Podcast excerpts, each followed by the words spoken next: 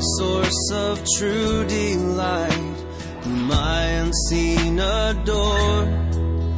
Unveil thy beauties to my sight, that I might love thee more. Oh, that I might love thee more. You're listening to the weekly podcast from Fort Worth Presbyterian. The following message was recorded live from our sanctuary.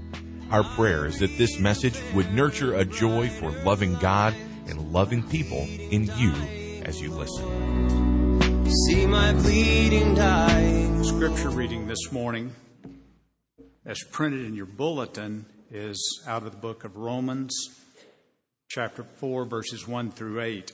Actually, we will begin in chapter 3, verse 27 through verse 8 in chapter 4. If you don't have your Bible, this is found on page 940, page 940 of the Blue Pew Bible. Then what becomes of our boasting? Is it excluded? By what kind of law? By a law of works? No, but by the law of faith. For we hold that one is justified by faith apart from the works of the law. Or is it God, the God of Jews only? Is he the God of Gentiles also? Yes, of Gentiles also, since God is one. He will justify the circumcised by faith and the uncircumcised through faith. Do we then overthrow the law by this faith? By no means. On the contrary, we uphold the law. What then shall we say was gained by Abraham, our forefather, according to the flesh? If Abraham was justified by works, he has something to boast about, but not before God. For what does the scripture say? Abraham believed God, and it was counted to him as righteousness. Now, to the one who works, his wages are not counted as a gift, but as his due. And to the one who does not work, but trust him who justifies the ungodly, his faith is counted as righteousness. Just as David also speaks of the blessing of the one to whom God counts righteousness apart from works. Blessed are those whose lawless deeds are forgiven and whose sins are covered. Blessed is the man against whom the Lord will not count his sin. The word of the Lord.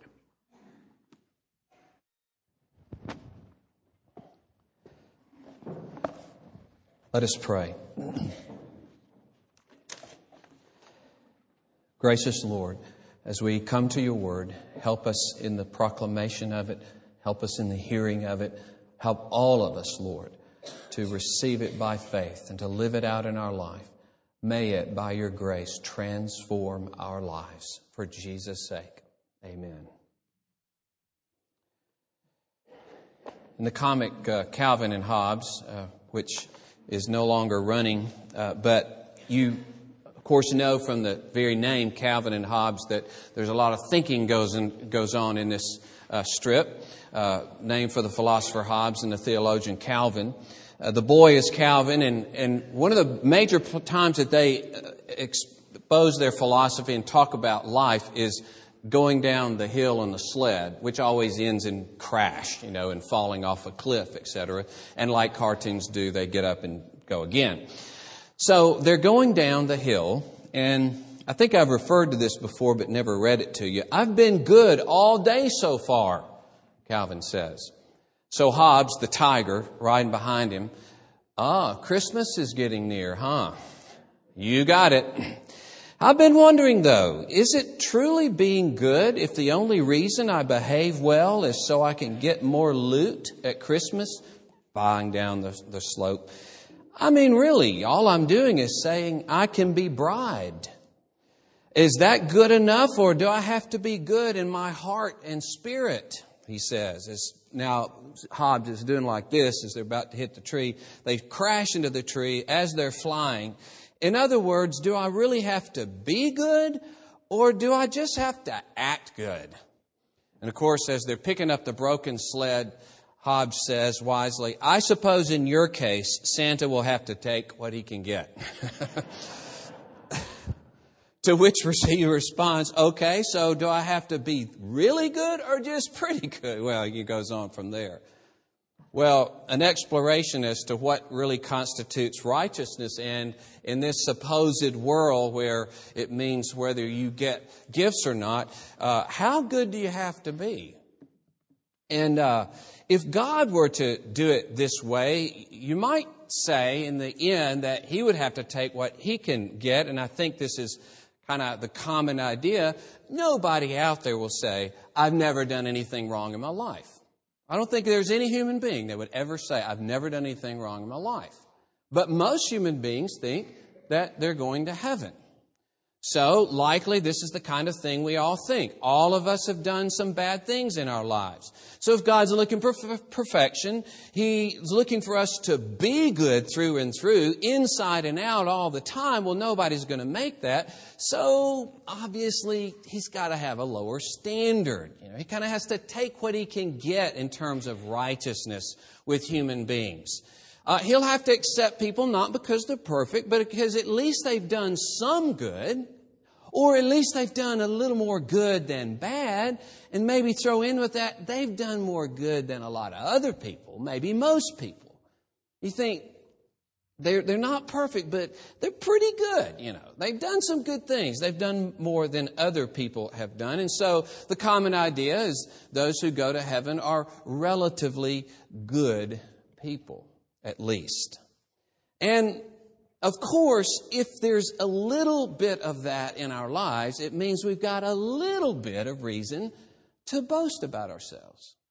To say, you know, well, I, and, and here's how we say, at least I haven't done so and so. Or, well, I've done so, but at least I'm not, at least I've, you know, at least, at least.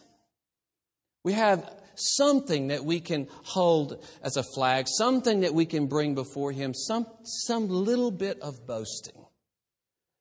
And we can't stand to have to say, I got nothing. We can't stand it. We hate it to the bottom of our hearts. It's offensive to us to say, I have really nothing to commend myself before God. By nature, that's the way we say. It. Well, this passage, there are a lot of ways to break it up. I'm just going to touch on three things. One is that there's no boasting by works, as Paul lays out here. No boasting by works. Uh, where Ben began reading in verse 27, uh, is there any boasting? He says no. It's excluded. The idea is it's absolutely shut out in the cold. There's no admission under any circumstances ever of boasting because what a person has done has nothing to do with being accepted by God. And he even says, it's not even, a, it, the whole principle is not works.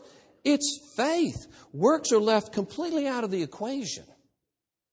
So if you imagine boasting this little rat, you know, little tiny voice, slowly the door just shut on it, and that voice doesn't even sound anymore. The voice, the vain, pathetic voice of boasting is absolutely shut out. There is no boasting. Then Paul with that kind of discussion in verses 27 and following, jumps right into Abraham. If there is anybody in the whole history of the world, from a Jewish perspective, that could bring in some good works, it would have to be Abraham, the father of our faith. Well, Jewish thought, rabbinic thought, the rabbis would even describe this verse that Paul quotes in uh, Genesis, from Genesis 15 6. They would have turned that into a merit statement. Uh, they would say that his faith was merited as righteousness, that it was counted as, instead of even using the word righteousness, as merit. Uh, they would talk about uh, the faith and connect it with other actions of, of Abraham. And so they would basically say that Abraham believed and obeyed God and merited his favor, even favor in their writings that resulted in the salvation of Israel from Egypt. So they were all about Abraham and merit. But he goes to this person, Abraham, and he says, What about Abraham's uh, boasting? Verse 2 If Abraham was justified by works, he has something to boast about. Then he has that little phrase, but not before God. And basically, he means, but God says, no way. God says, not hardly. Does he have any way, uh, any reason for, vote, uh, for boasting? Whatever man's view of the matter may be, Paul says God's view is not that Abraham was justified by works. And then he gives the quote in verse 3 to show that it was purely faith, that it had nothing to do with works. The statement that he is declared or counted as righteous has nothing to do with anything that he did. It's purely because he believed God.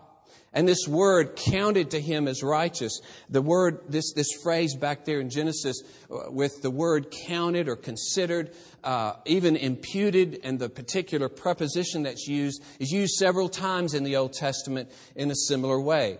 In Leviticus 7, verse 18, he says, uh, the person who offers a, a, an offering improperly, it shall not be credited to him. It will not be counted to his account. Leviticus 7:18. Or Leviticus 17:4, when an offering is made, it says, uh, and, and in front of the ta- tabernacle and does not bring it in the right place, blood guilt shall be imputed to that man, counted to that man. Uh, interestingly, when he's talking about the Levites, and he says when they receive all their contributions from the people, and then they in turn make a contribution, it will be counted as though they had threshed the floor themselves. It'll be counted as a floor threshing uh, offering, just like everybody else's. You see, he uses that phrase, it will be counted, it will be imputed to him in that way. And so, the same kind of meaning here uh, when Abraham believed, it was imputed to him righteousness. Imputed righteousness was counted to him. Only by his faith there, was no, there were no works in view. Chrysostom made this statement about Abraham For a person who had no works, to be justified by faith was nothing unlikely. But for a person richly adorned with good deeds, like Abraham, in every chapter, practically, you can see more of his faith and obedience. Not to be made just from these works, but from faith. This is the thing to cause wonder and to set the power of faith in a strong light. In other words, all that there was in Abraham's life that could have been commended, but none of that had anything to do with his acceptance before God. Nothing. So, there is no boasting by works. And then there is no earning by works. There is no earning by works. Sam, will you come into my office? His boss says. Sam, you know, man, you and I have gotten to be such good friends. My, my wife and I have really enjoyed spending time with you and Mary Ellen, and we just fallen in love with those three girls of you. Our, our daughter just loves babysitting those precious girls. Well, I, we were just wondering, what could we do for you special this Christmas? And of course, he's starting, his eyes getting big because this guy is so wealthy. And some, something, we were thinking of something for the whole family. And I think we've got just the thing. We are going to give you your paycheck. that would be a pretty big disappointment, wouldn't it? You're going to give me my paycheck. If you don't give me my paycheck, I would sue you. What do you mean? That's no gift. That's nothing kind that you're doing for me. You act like, oh, you're bestowing this great favor upon me, this huge extra thing that out of the blue. No. And imagine him saying, Don't thank us. We're glad to do it. It makes us happy to do something special for you. We just want you to kick back and enjoy that paycheck this Christmas. Well, that's Paul's point, isn't it? In verses 4 and 5. Uh, you work, your wage is not a gift, it's a debt now. The literal word debt is the same word we use when we pray, forgive us our debts as we forgive our debtors. And so it's a debt. You come to the end of a work week and they're handing you a paycheck. They owe you that paycheck. He says, but that's not the way it works with God. He's not handing out paychecks. He's not saying, boy, you put your time in, you, have earned your righteousness, you've done the good things I've asked you to do, I've, I've added all up. Man, I'm going to reward you. I'm going to accept you. I'm going to give you the standing of being my son. I'm going to give you the standing of, of having the kingdom of God and the inheritance of blessings, etc. No, as the NET or the, uh, the New Living Translation puts it, when people work, their wages are not a gift, but something they have earned. And so there is no earning by works, no earning anything. So there's no boasting by works, there's no earning anything by works. And then the real essence of this passage, and probably the, one of the heartbeats of the whole gospel, is this statement in verse 5. When he contrasts that and says, To the one who works, his wages are not counted as a gift, but his due. Verse 5 To the one who does not work, but trusts in him who justifies the ungodly, his faith is counted as righteousness. So he's showing that our approach to God has nothing to do with what we've done, just like the, unlike the wage earner. There's a stark contrast. But what's arresting is this phrase. It's the radical nature of this phrase. It's not just that we don't bring works, it's what we do bring. We bring ungodliness to the table. And we have to acknowledge that we bring ungodliness to the table. And then we have to acknowledge the magnificent grace of God who declares ungodly people not guilty. Now, I want you to understand that. Paul is saying, this is the way it happens. This is what true faith is. It recognizes something about me and it recognizes something about God. It says, You are the God who justifies the ungodly, who I am, and I'm going to trust you. See, there's some major problems on both sides. Number one, we're not convinced. Well, ungodly. Ungodly. And this is a very strong term. In Scripture, for instance, when Abraham himself is discussing with God the fate of Sodom and Gomorrah. And he's trying to uh, spare Sodom and Gomorrah for the sake of Lot. Maybe who, some other righteous people are there. And he says, Lord, you won't uh, put the righteous to death with the wicked, this word, so that the righteous fare as the wicked, thinking of the wicked in Sodom and Gomorrah. You, you, you wouldn't judge them both in the same way. Or you think in 1 Timothy 1, understand this that the law is not laid down for the just, but for the lawless and disobedient, for the ungodly and sinners, for the unholy and profane, for those who strike their fathers and mothers, for murderers, sexually immoral, enslavers, liars, perjurers, etc. The ungodly. In 2 Peter, he describes the, the, all the people of the earth at the time of Noah.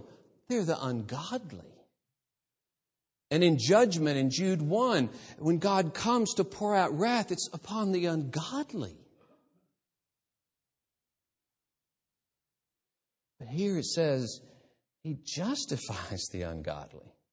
It's really striking because this very word is used in Old Testament texts talking about how earthly judges must judge righteously, not, not take bribes, so that they justify this very word, the ungodly. Exodus 23, Proverbs 24, etc. But that very word is used. You can't accept a bribe. It's not right to do that and justify. And so the, the ungodly. So there is a, a, a, a paradox here. As Denney says, there is a miracle here. There's a miracle here that the ungodly stand before him not as having been changed, not as meeting him halfway, not as bringing him something that would cause him to say, Well, okay, I forgive you. The word ungodly means to be destitute of reverential awe to God. Like Proverbs 3:18, the final phrase of his whole description of man's sin, there is no fear of God before their eyes. This really calls to mind that. In fact, the beginning of that section, Romans 1:18 where he begins the whole section to describe man's sin, he says, God's wrath is poured out against all ungodliness and unrighteousness of men. It's this word, it's the related word. So, in the very context of saying this summarizes our sin, we hold God in contempt. His glory and His majesty, His prerogatives, His authority ultimately don't mean that much to us human beings. That's our problem. How much fundamentally we despise and ignore and put Him at the periphery of our lives. That is ungodliness. It's the first cousin to mocking God and blaspheming God. And God says, I declare righteous those who up to that point hold me in contempt. He justifies those who up to that point have been actively opposed to him. And that's why so many have said the gospel is summed up in this word. And you and I must see that every person justified is justified as ungodly. They're not some kind of godlies, you know, semi godlies, partly godly, ungodly. Every, everyone. That's who this God is. That is what he does. And what each, is each of us called to do, verse 5? Not to work, not to bring our goodness, our accomplishments, but simply, helplessly, humbly to trust in Him who would justify us, even though we're ungodly, even though we've done such stuff against Him all of our lives. That's the heart of the gospel.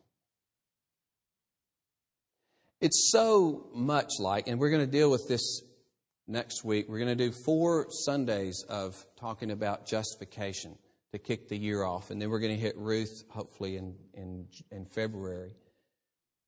And so next week we're going to talk about the tax gatherer and the Pharisee, but at least we got to mention this because of the parallel. The Pharisee stood before God and announced all that he had done and had not done.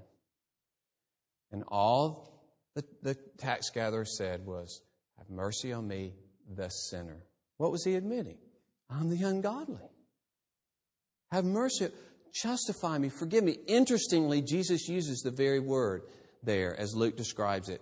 This man who simply said, Have mercy upon me, the sinner, who came as ungodly, described himself as ungodly, trusted in him, it says of him, He was justified.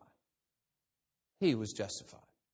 And so Luke is presenting through that parable, Jesus saying that people are justified by simply coming and saying, Have mercy on me, this sinner. So again, you see, you believe something about yourself that is very serious, but then you believe something about God that is wonderful, that is amazing. And that's the root of that amazement that occurs in our lives over God. That's why Psalm 134 says, There is forgiveness with you that you may be feared. Fear meaning awe. This awe, this contempt that we've had for God is transformed into awe and amazement and adoration and love and trust through being forgiven. But if we've got a casual idea about what we've done before God and we just need a few band aids here and there. You don't run out of the doctor's office and say, I got a band aid. You know, you may run out uh, months later after multiple surgeries when you thought you were going to die and you're alive and you say, I'm alive. See, that, that really is, that really is the heart of the believer. I'm alive. Me, dog, I've been forgiven. I've been forgiven of all people. That's the root. Jonathan Edwards says immediately before this act of justification, God beholds him only as an ungodly creature. That's how he beholds you. You're an ungodly creature, and I will justify you as you stand there. That's why I say this is offensive. I had a friend who was preaching on this uh, in South Louisiana, which is an interesting place, of course. Um, but he was preaching on this in South Louisiana, and right down the uh, highway from them, just a couple of miles, was one of the state prisons. So he was trying to make the point that we're all the same, we're all sinners similar before God. And he said, We're no different than those men down there in that prison. He actually had, and I hope none of the elders will do this this morning, he actually had an elder, so called, stand up in the service, angry, offended, and said, We are not like those men down there. Talk about not getting the point. and he would have said, We're not ungodly like they're ungodly. And if he really, really believes that, he's in danger. He's in danger of being lost. He's in danger of being the Pharisee of whom Jesus says he was not justified. He was not justified. Finally, Cranfield points out, the great commentator on this passage, uh, he says Paul's language here means that Abraham was so much a one that didn't have a claim on God, Abraham's included in this. See, that's his point. Abraham wasn't forgiven or justified because of all the good he did. Abraham was considered by God an ungodly man who had to be declared righteous by the grace of God.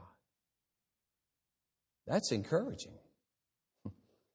That's encouraging to each one of us. It applies to every one of us.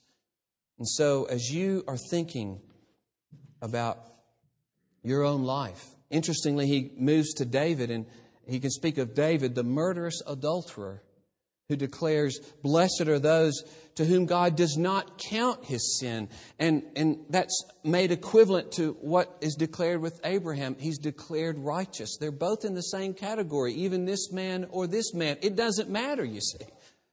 No matter what your condition, we're all considered ungodly. We all must have, we all bring sins that must be forgiven and not covered and not counted against us. And God does it by his mercy and grace. How do you approach God every day? How do you approach God every day? You come as one with something of that sense? Oh Lord, you accept me with no reason at all except your mercy and love, which cannot change. It doesn't depend on me. I want you to notice those words of the first hymn that we'll sing during communion. Read them, sing them, treasure them in your hearts. It's nothing that I have done, it's nothing that I could bring. It's all what God has done for me. Let us pray. O Lord, we would turn, all of us, any one of us, Lord, who has believed in our own righteousness, who is depended in some way upon our goodness before your throne. We pray that you would strike deep into our hearts, show each one of us by neglecting you, by not treasuring you and loving you with all of our heart, soul, and mind 24 7, we have held you in contempt. We are impious. Oh Lord, we have had the deepest rejection of God. We've hated you without cause, as Jesus said. Lord, we pray that we will not try to cover our sin, not try to lighten it or make excuses for it. simply come before you and trust in the God who justifies the ungodly. You declare us not guilty. You declare us righteous and accepted. You embrace us and forgive our sins and don't count them against us. We become your children now and forever, and it will never change. Those who trust in you. And you will give us all things in the new heavens and the new earth. Because from now on, we will be in your favor, and you will even then begin to transform our lives making us more and more into the image of Christ. Oh Lord, we thank you that we can come freely, openly, honestly, fall down before you and confess our sin, and you will forgive us in Christ Jesus. We praise you in his name. Amen.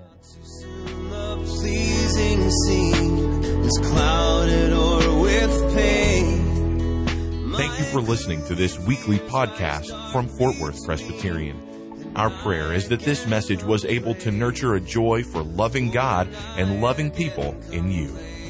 Please visit our website for worship service times, directions to the church, and to subscribe to this podcast. Our web address is fortworthpca.org.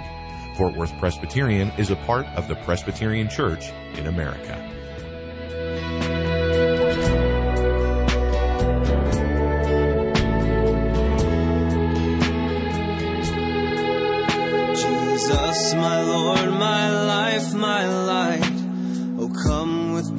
Blissful ray. Break radiant through the shades of night and chase my fears away. Won't you chase my fears away? Then shall my soul with rapture trace the wonders of thy love.